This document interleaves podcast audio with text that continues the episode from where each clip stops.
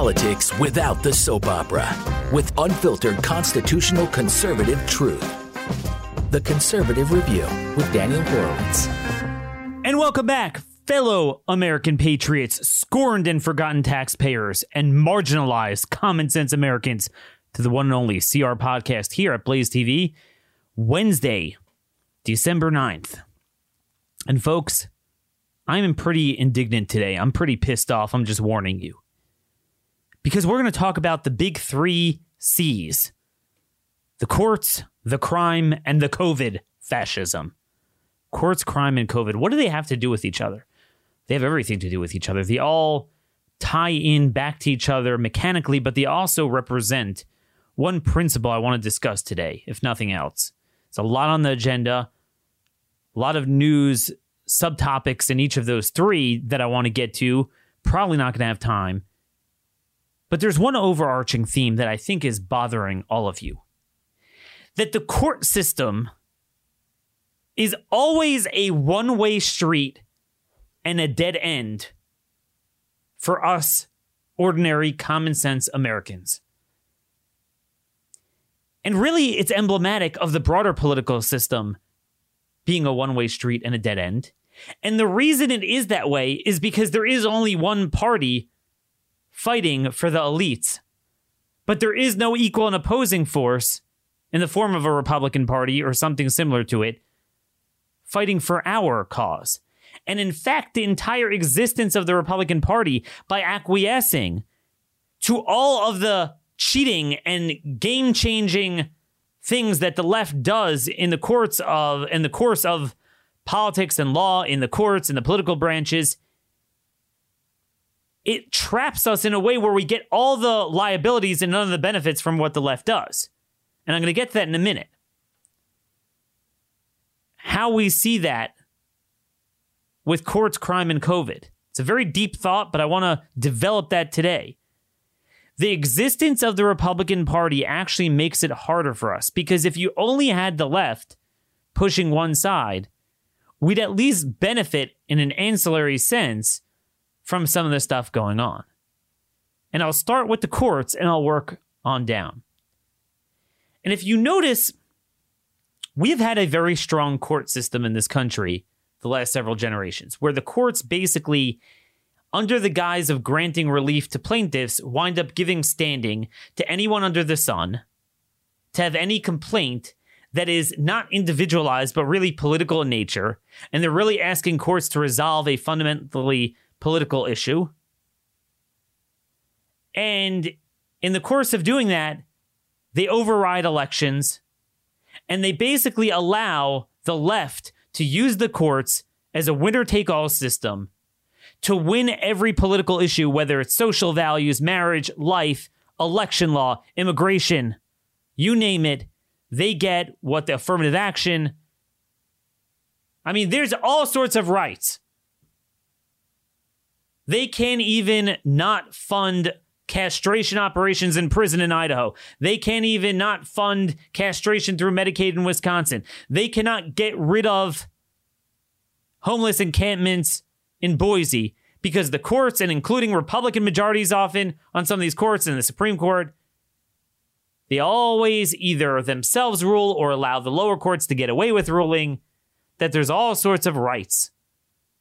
So anything we ever accomplish and the few things we ever accomplish with Republican governance in red states get thrown out.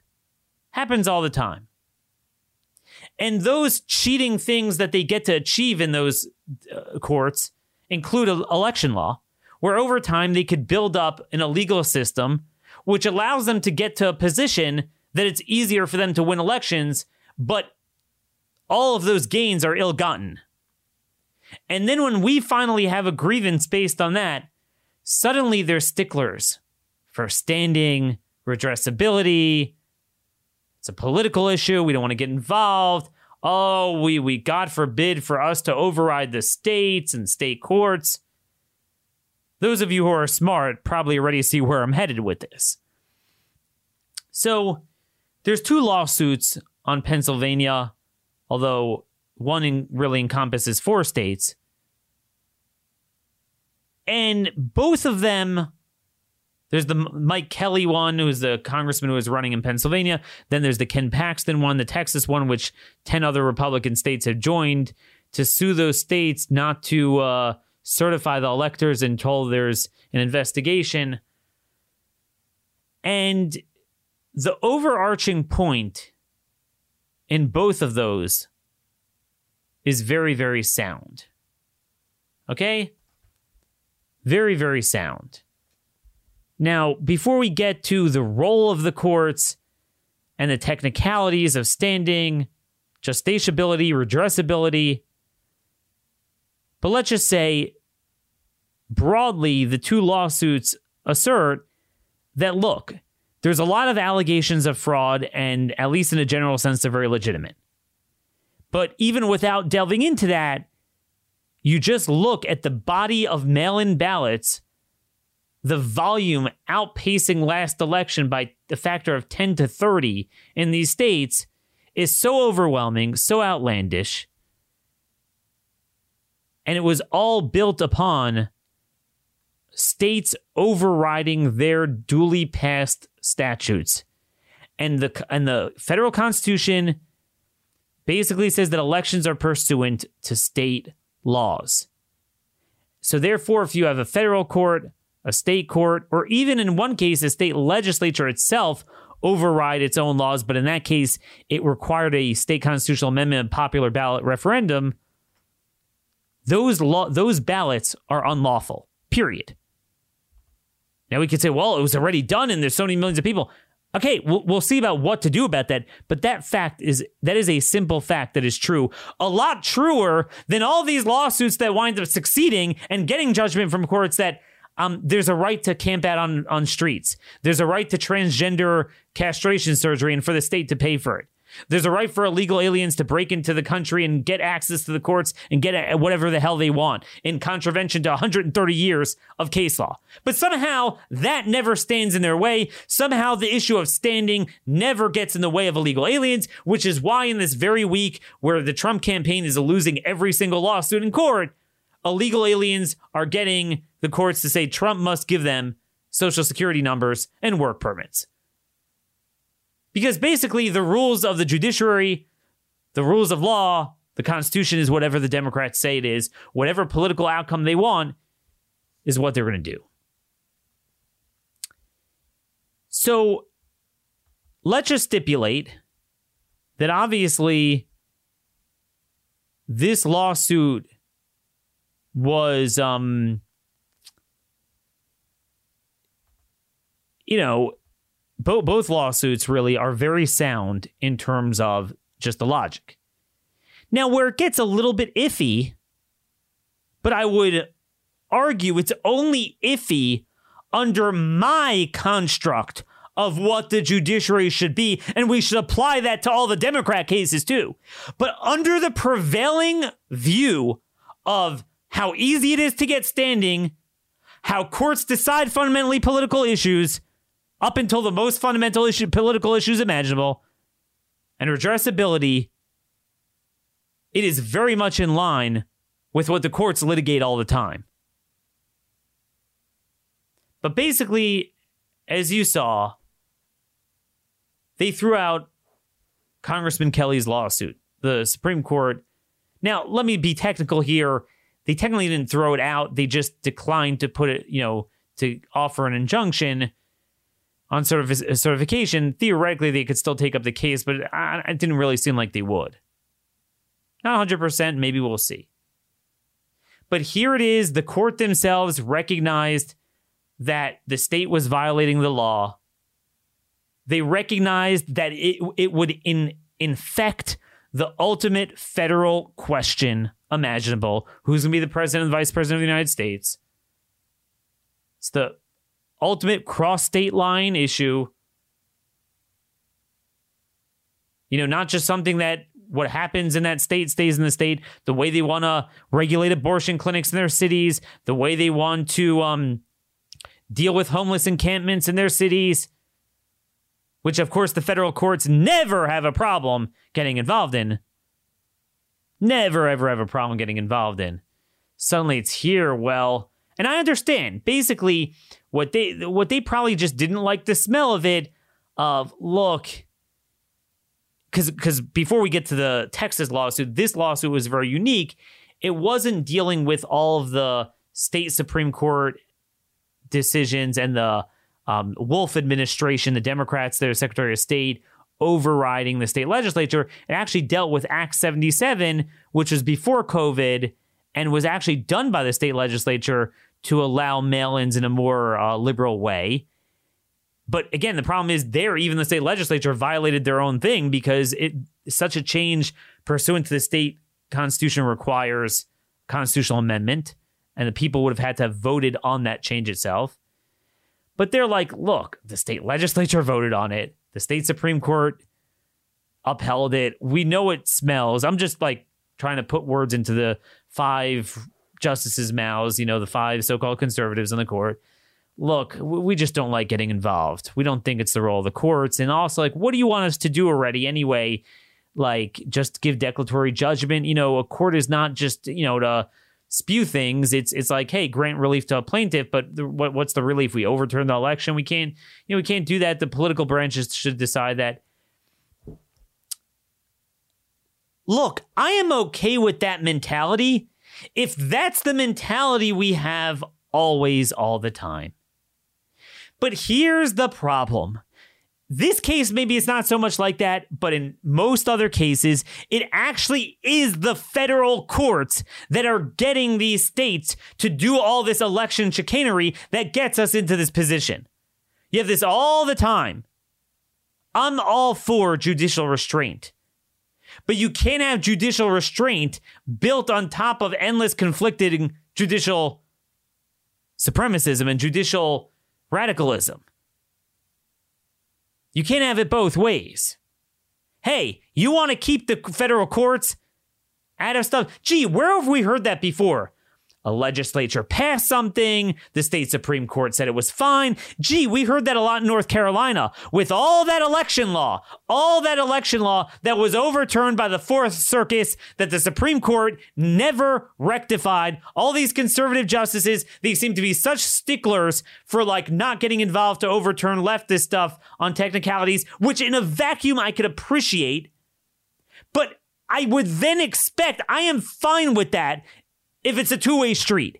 If we're going to live under a system where more or less on issues that implicate broad political questions in the states, they stay the hell away from it. And if the lower courts um, get involved at a federal level, the Supreme Court in a minute overturns that. Or alternatively, if Republicans would actually say screw you and do what they want in those states and stop listening to it.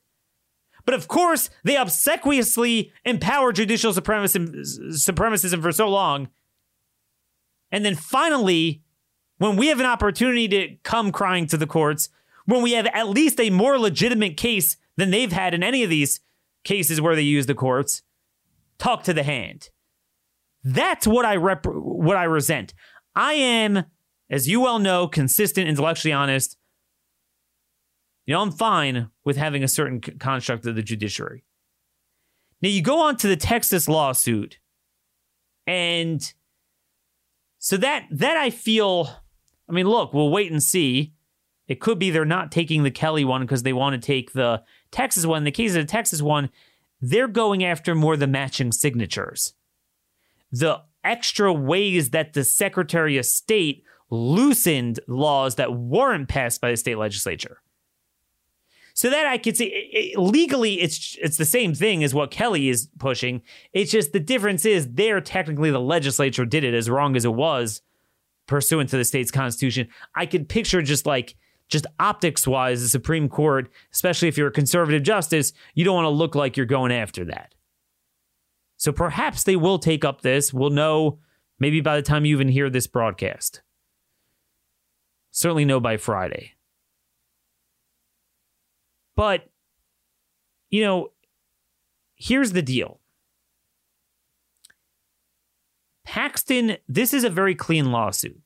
He's not asking for them to certify Trump as the winner or to throw out a specific number of votes or any number of votes.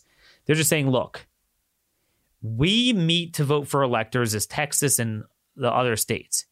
You can have other states not playing as fairly as we are and following their laws. You're right. You're Pennsylvania, you're Wisconsin, your laws, your business. You could do what you want. But whatever those laws are, you have to follow them just like we followed our laws. So you can't infect the electoral college that we're going to be sitting in. This is the ultimate cross state dispute of which the Supreme Court has original jurisdiction. So, for those of you who don't realize, I, I, say this all the time Congress could actually strip the Supreme Court of all of its appellate jurisdiction. Any case that doesn't originate them, they could say you can't hear it. People forget that Article 3, Section 2. But the first clause of that, it actually lays out four cases where there's special cases where they actually have original jurisdiction, meaning you take your lawsuit straight to the Supreme Court. And according to Alito and Thomas, they wrote this in a um, a case involving uh, Nebraska versus Colorado with marijuana laws recently, a couple years ago, that actually the Supreme Court is required to hear it. They could dismiss it, but they have to hear the case. They have to allow them to file the case and file it originally with the Supreme Court. It's cases dealing with ambassadors, certain other things, and then of course state party disputes. So for example, like a couple years ago there was a dispute between Georgia and Tennessee over the boundary of a waterway. So that went straight to the Supreme Court. Doesn't wind its way through the federal district and federal appeals courts first. So that's the story with that. They have original jurisdiction. And basically, their point is now, look, I'm less sympathetic to the. Fir- they're asking for two forms of relief. So, first, the standing, I actually agree with the standing. It's a federal question, it's an interstate question.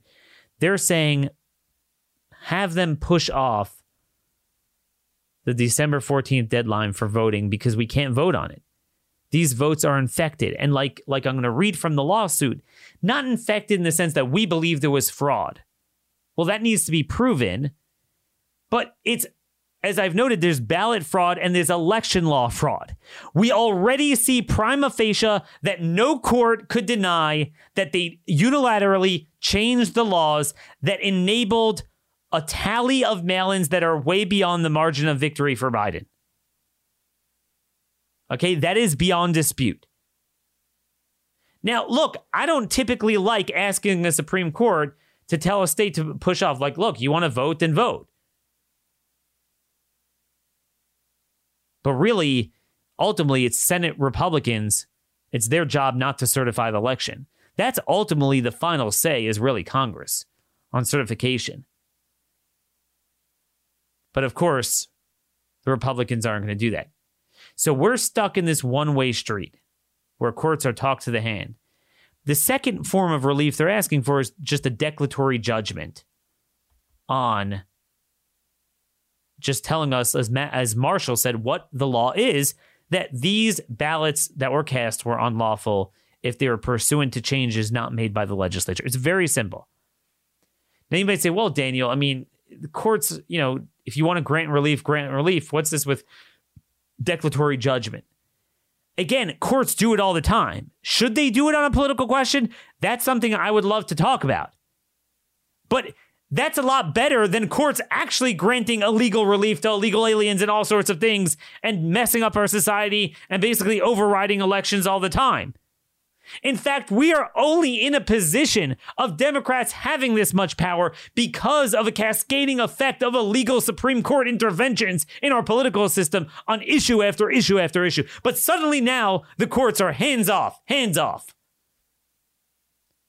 Look, I am totally fine to walk away with this and say, wow, courts are real sticklers for not getting involved in in you know clean issues of standing redressability, ripeness, political questions broadly, but then let's apply that e- evenly.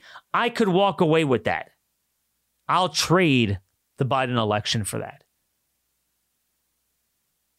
But of course, no, it's a one way street and a dead end because Republicans tolerate all of the judicial shenanigans when it harms us. And then when the, the court's not there when, you know, to benefit us. It's a one way street. This is why I say all the time I am all for just ending the entire concept of judicial review, even though there is an appropriate angle for it. If you understand it properly, we've done a lot of shows on that.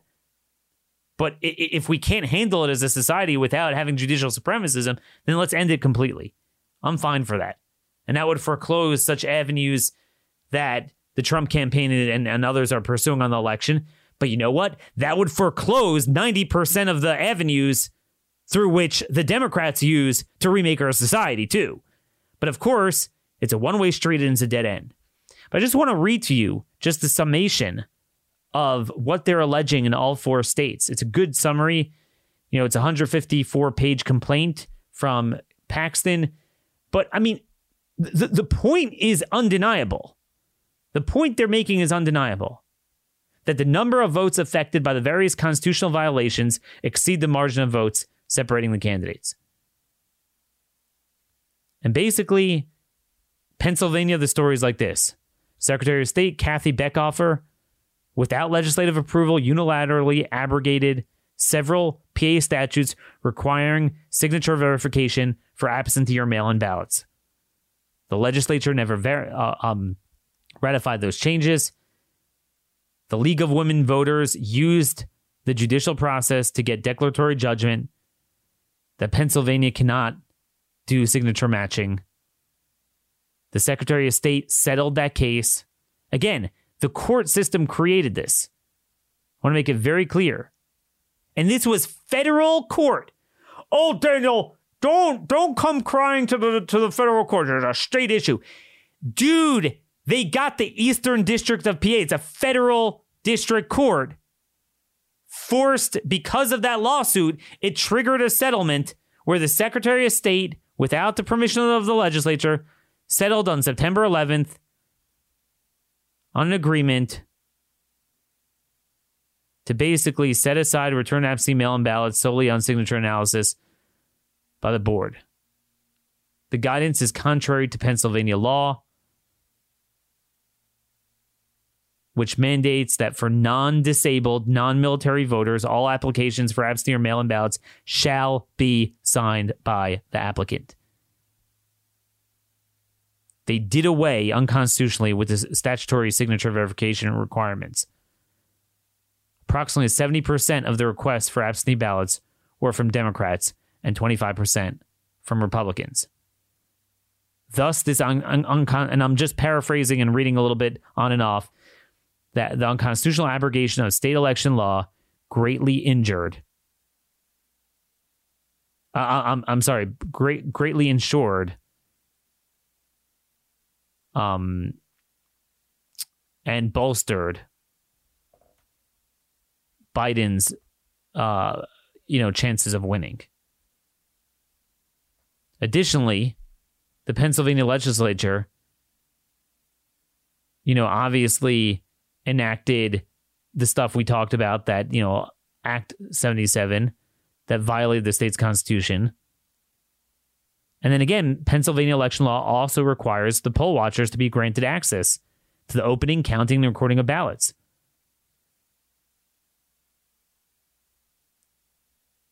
Prior to the election, Secretary Boockvar sent an email to local election officials urging them to provide opportunities for various persons to contact voters to cure defective mail in ballots. The curing, that process completely violated like three different sections of, of Pennsylvania election law.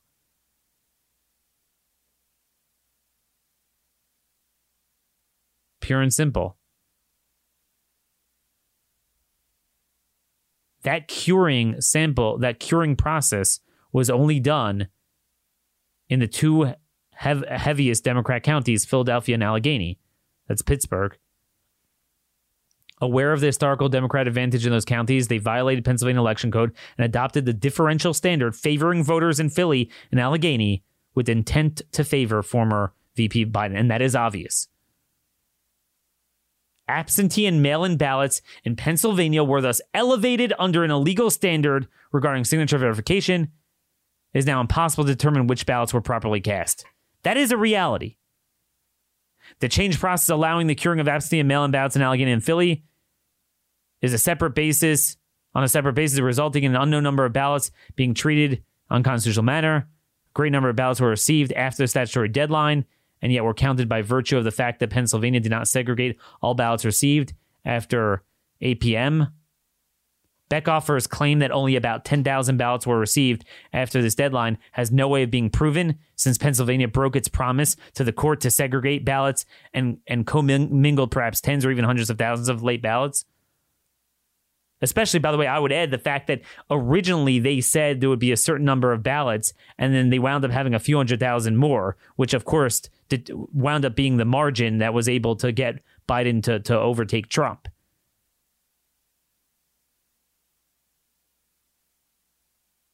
Then obviously there's the voter regularities, the Ryan report. This is Congressman. Um, this is a state representative, with, along with 15 other people, men in the legislature. They wrote a report. They documented irregularities and improprieties associated with mail-in balloting, pre-canvassing, canvassing that the reliability of the mail-in votes is impossible to rely upon. They found 9,000 ballots with no mail ballots with no mail date. They found 58,221 ballots returned on or before the mail date. they found 51,200 ballots returned one day after the mail date. These nonsensical numbers alone total 118,426 and exceed Biden's 81,000 vote lead over Trump. But these discrepancies pale in comparison to the discrepancies in Pennsylvania's reported data concerning the number of mail in ballots distributed to the populace. The Ryan report states as follows that in a data file received on November 4th, the Commonwealth Commonwealth PA's open data su- sites reported over 3.1 million mail-in ballots sent out. The CSV file from the state on November 4th depicts 3.1 million mail in ballots sent out, but on November 2nd, the information was provided that only 2.7 million ballots had been sent out. The discrepancy of approximately 400,000 ballots from November 2nd to November 4th has not been explained.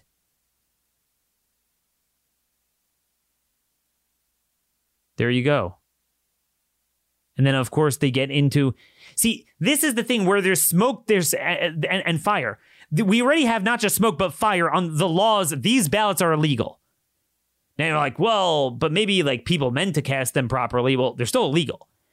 And then you know that mail ins are wrought with fraud. We know they did this to benefit him. We know they did this and certain things in only Democrat counties. We know they kicked out the poll workers. It's enough saying, stop it. Huh? huh. Your, your burden of proof is not enough. You didn't prove it. You didn't prove it. What, what the hell do you want us to prove? According to the U.S. Election Assistance Commission's report to Congress in 2016, Pennsylvania received 266,208 mail in ballots. Just 0.95% were rejected. In 2020, they received more than 10 times the number. Much larger volume of mail in ballots were treated unconstitutional manner. They did away with signatures. They blocked poll workers. They had curing policies only in Democrat areas. And this time, um, I'm sorry, I meant to say 1% of them were rejected that, that time. This time, more than 10 times the number of mail in ballots were received. Yet, the rejection rate was a fraction of that. And again, it, you you could go through this is just a basic summation of what went on in Pennsylvania. How could we look at that and say, all right, you know, sorry, no standing, ha ha ha, stinky lawsuit.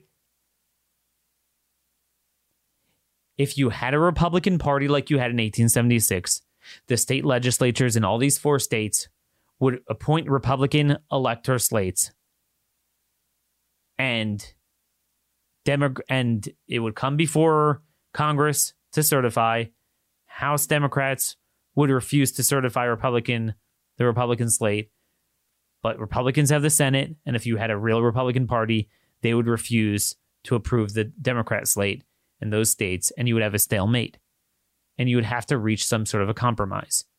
And at the very least, if you'd have Biden as president, we would say we the, we as the Senate will sign off on Biden if we get certain things on judicial supremacism. It could be corona fascism. It could be election law. It could be a mixture of all of them.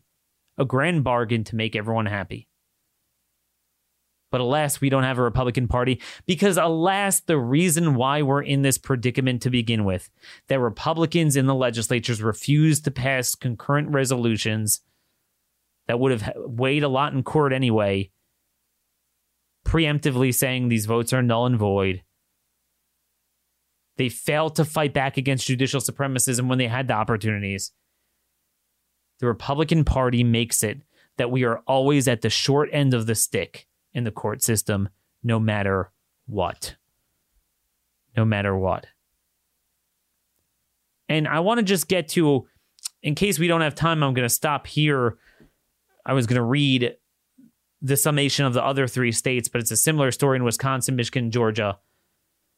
It's a very good lawsuit.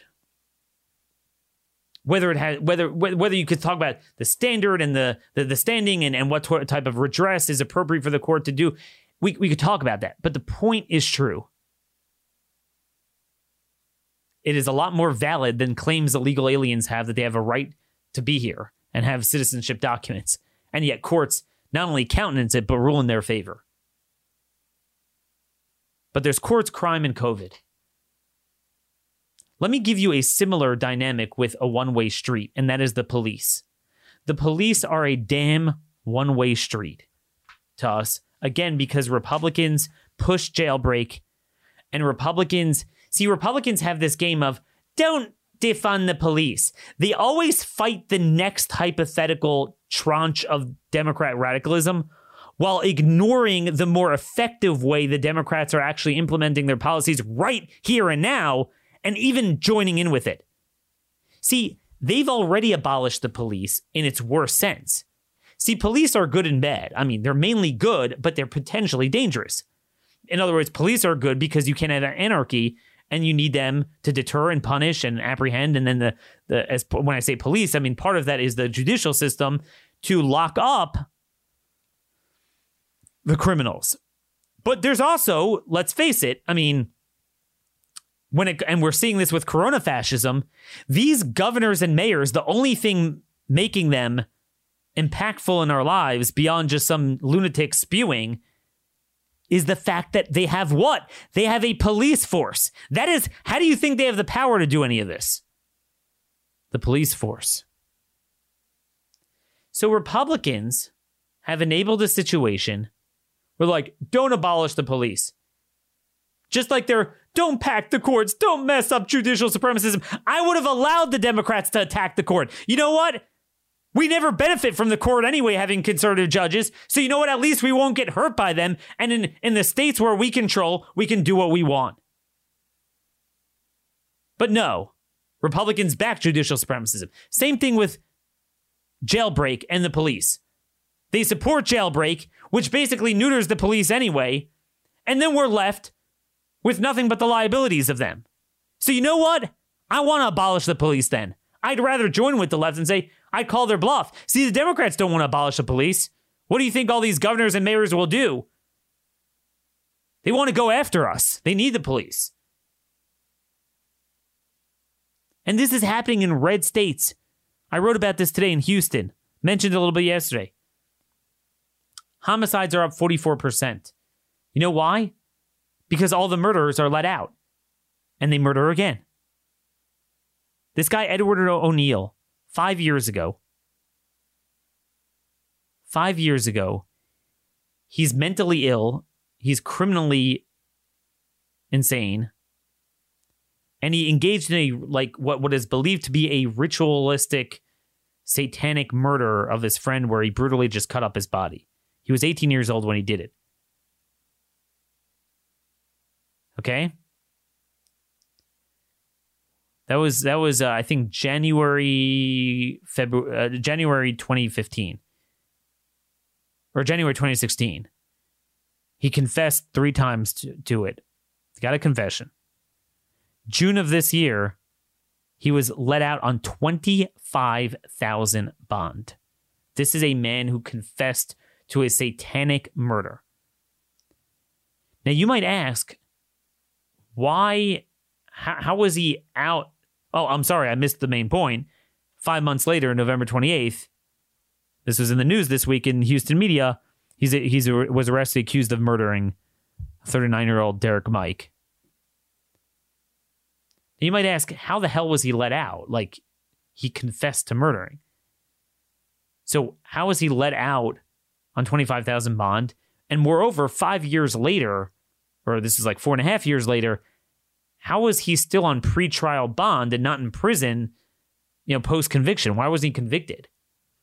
And the answer is basically the lawyers were able to spend four and a half years gumming up the system based on all sorts of mental illness. They put him in a mental health court and this and that. And he never wound up even getting a conviction yet, still pretrial. And then, well, well, you're holding him so long and he wasn't convicted yet, and he's mentally ill.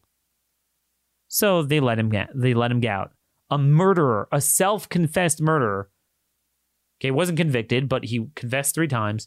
25,000 bond. Now, folks, Reagan railed against this 30 years ago. He warned, I mean, 40 years ago, he warned about the criminally insane being let out. I mean, he experienced this firsthand with Hinckley when he was shot by him. And the left likes to have it both ways. See, they want to say, oh, well, it's not their fault. They're, they're mentally ill. Okay, so if that's an argument to not put them in a regular prison and put them in a mental asylum, then fine. But the last thing you could do is let them out. Because if anything, they're the most dangerous people because they're just satanic. See, a lot of typical targeted murders is like you had a business deal with someone, you had a love affair, and you had a it was it was it was very targeted towards an individual. And I'm not saying they shouldn't be locked up for life or even get the death penalty. I'm not saying that. I'm just saying if you look at it from a public safety standpoint, technically they're not really a, a, a threat to to other people. Whereas if you're just indiscriminately butcher people, you're mentally ill, you're that type of person. So then you're really a, a danger. You're the biggest danger. But they want to have it both ways. They want they want to do de-incarceration, but then they also want to they they've closed all the mental asylums. They've they've shut that down.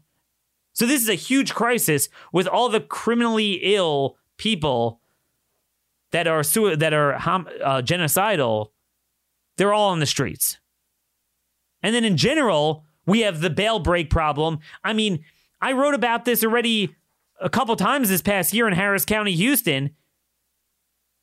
You had a judge who initially there was pressure, so I think he backed down, but he offered an accused cop killer relatively low bail despite his history of being released on crimes. There was actually videos of him throughout the years being released on crimes and bragging about it on how he gets out with very little bond. Then he went on to kill a cop and still was offered like maybe it was a hundred thousand.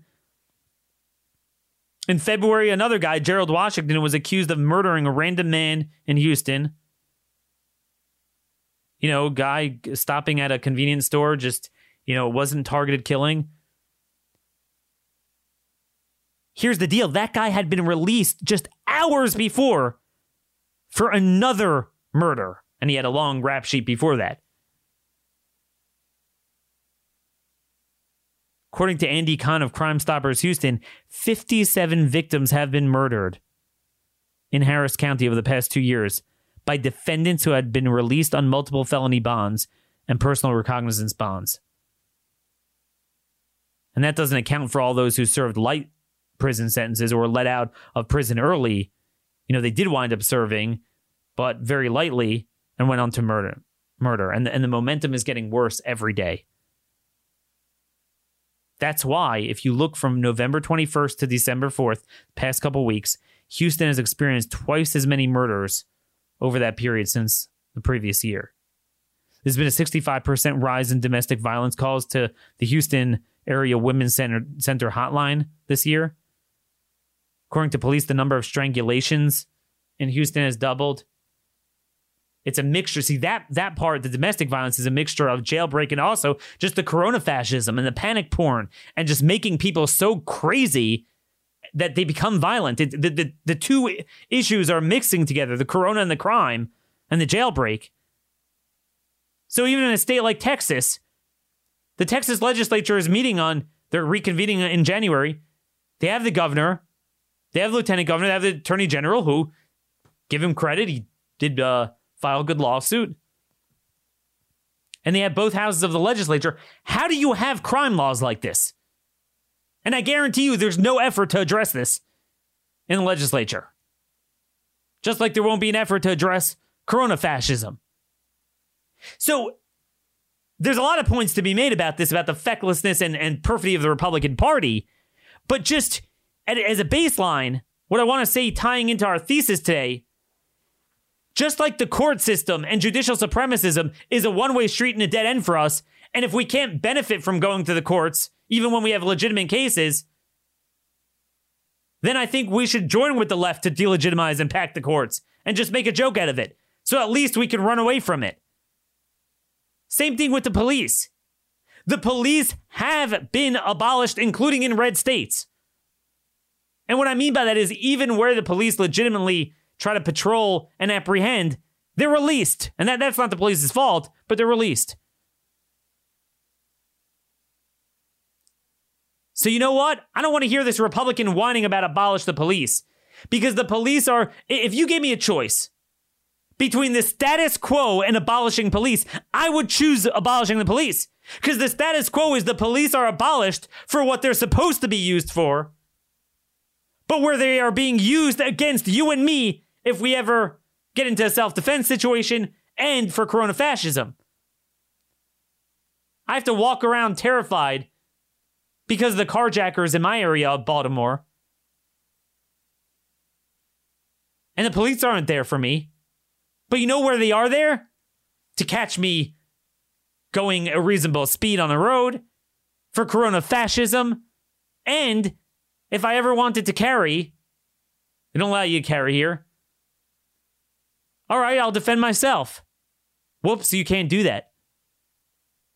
Because believe me, if I were forced to shoot someone attacking me, and that guy happened to be of a certain ilk that is favored by our dual justice system, well, guess what? The police will certainly be there to put me in handcuffs. So, you know what? F the police. I agree with all those chants. And it's not to say that the majority of them, of course, are patriotic people. But I mean this particularly directed towards big city police departments not the rural county sheriffs, big city police departments, and some of the immediate suburban counties around that. Screw you. If this is all you're going to do, then you know what? I'd rather abolish the police. It's not good, but we've already actualized and incurred that problem. So I as uh, may as well capitalize on the benefit of being able to defend myself without worrying about me being prosecuted and basically taking the teeth out of COVID fascism and doing what we want. If the police are going to serve as nothing but tools for lawlessness of these mayors and governors, then you know what? We should abolish, abolish the police. Republicans always make the wrong arguments at the wrong time in the wrong place, and we get the worst of all things. We get the judicial supremacism against us, but the courts aren't there for us. We get the police there to arrest Kyle Rittenhouse. We get them to shut down churches and private schools that are terrified. These young kindergarten kids in private schools that have to sit there with masks on their face. Voodoo, satanic rituals that violate every tenet of, of science and data. Child abuse, because maybe the officials will come down. Screw it. I'm sick of everything being a one way street and, a, and a, den, a dead end, all enabled and brought to you by the Republican Party. Screw it all to hell. So I don't want to hear about this all rules of standing. We always find ourselves on the short end of the stick. Always, always, always. Crime, COVID, that's the thing. You know, you thought, like, all right, now we'll finally benefit from the courts. I mean, dude, you want to talk about a non political issue? Political issue is like this determining a broad issue. But if you're saying, I'm going to lock you up for not wearing a mask, I'm going to contact trace you. I'm going to force quarantine you. I'm going to force vaccinate you. Dude, I mean, that's an individual case for that. I mean, that's why courts were created. Talk to the hand. Talk to the hand, the courts tell us.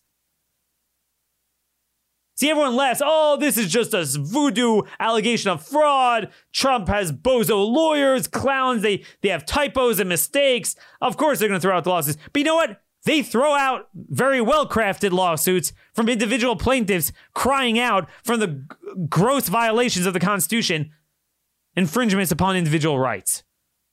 Oh, the courts are the guardians of rights. No, they're not. They're the guardians of criminals. They're the guardians of illegal aliens and they're the guardians of social licentiousness. Nothing more, nothing less. All those Republican conservative judges, they're never there for us when we need them, but they never fully and consistently use their principles that they throw against us to throw against the other side's lawsuits. Or even if they do, they're always in the minority, and the other side always winds up winning. Both sides of the equation. Well, I'm sick of that. If we're not going to have the republic the way it was supposed to be, then I at least want to benefit from one side of the equation. And if they get to do what they want, regardless of the courts, then I think we need to do what we want, regardless of the courts. If they get to do what they want and murder and maim and riot, regardless of the, the existence of the police, then I want us to have self defense and be able to live and breathe without the police breathing down our necks. That's the reality of the times we live in. There's also a lot more going on. I wanted to get to this Christine Fang case, Chinese espionage, a foreign Chinese student. We have nearly 400,000 Chinese students in the country every year. It's a known problem. Republicans are passing, um, you know, three quarters of the Republicans agreed with the Democrats in the House to pass a National Defense Authorization Act that changes the names of our bases that doesn't do anything to focus our national defense priorities on China. We should have in the NDAA provision stripping out Chinese student visas, F1 visas, ending worker visas for China. Of course, it has a whole provision there attacking small business. It's a whole other thing. But Republicans are always on the wrong side. Again, folks, if you only had a Democrat Party in this country, the people would rebel certainly in 50% of the country. But in that case, people would be so ticked off, it would be even more. And we'd be able to start a new movement, new party. The Republican Party serves as nothing but dead grass in a field of dead grass where it can't grow, but we can't replace it. They serve as nothing but a fat rear end blocking the entranceway to the battlefield for us to actually effectively combat the left. How much longer are we going to put up with this? How much longer are we going to put up with it?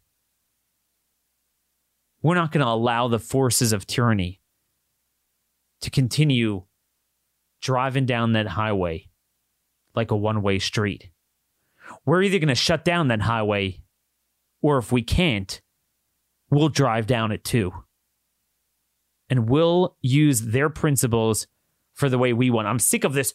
I'm a principled conservative by allowing the left to get all their advantages by usurping the Constitution. But then anything we want to do to fight it, well, Daniel, that, that's really that that's not it's not good. Doesn't have a right standing. That's not. No, I don't want to hear that garbage. I'm not going to. This, my friends, is where we can apply the famous adage from um, Justice Jackson the Constitution is not a suicide pact. And I'm sick of this suicide pact. We're going to develop this thought and others throughout the week and next week before the Christmas break. Send me your thoughts, comments, questions, and concerns to dhorowitz at blazemedia.com. Let's discuss this more at Minimum Speak Easy. Our private page, our public page is Horowitz Citizen Sanctuary before Facebook shuts us down. Follow me on Parler at DEH0414, Twitter at RMConservative. I know this was a little deep point I made today, and I tied together loosely several things that follow that point. I hope you got it. Again, for those of you who are new to the show, and I'm thankful for all of you, these are the type of shows we put out. Very different content than you're going to hear from almost anyone, liberal or conservative, truly independent thought. I'm thankful for your countenance, for your endorsement, for your dissemination of the show. Continue sending it to your friends and relatives. Till tomorrow, God bless you all, and let's fight on.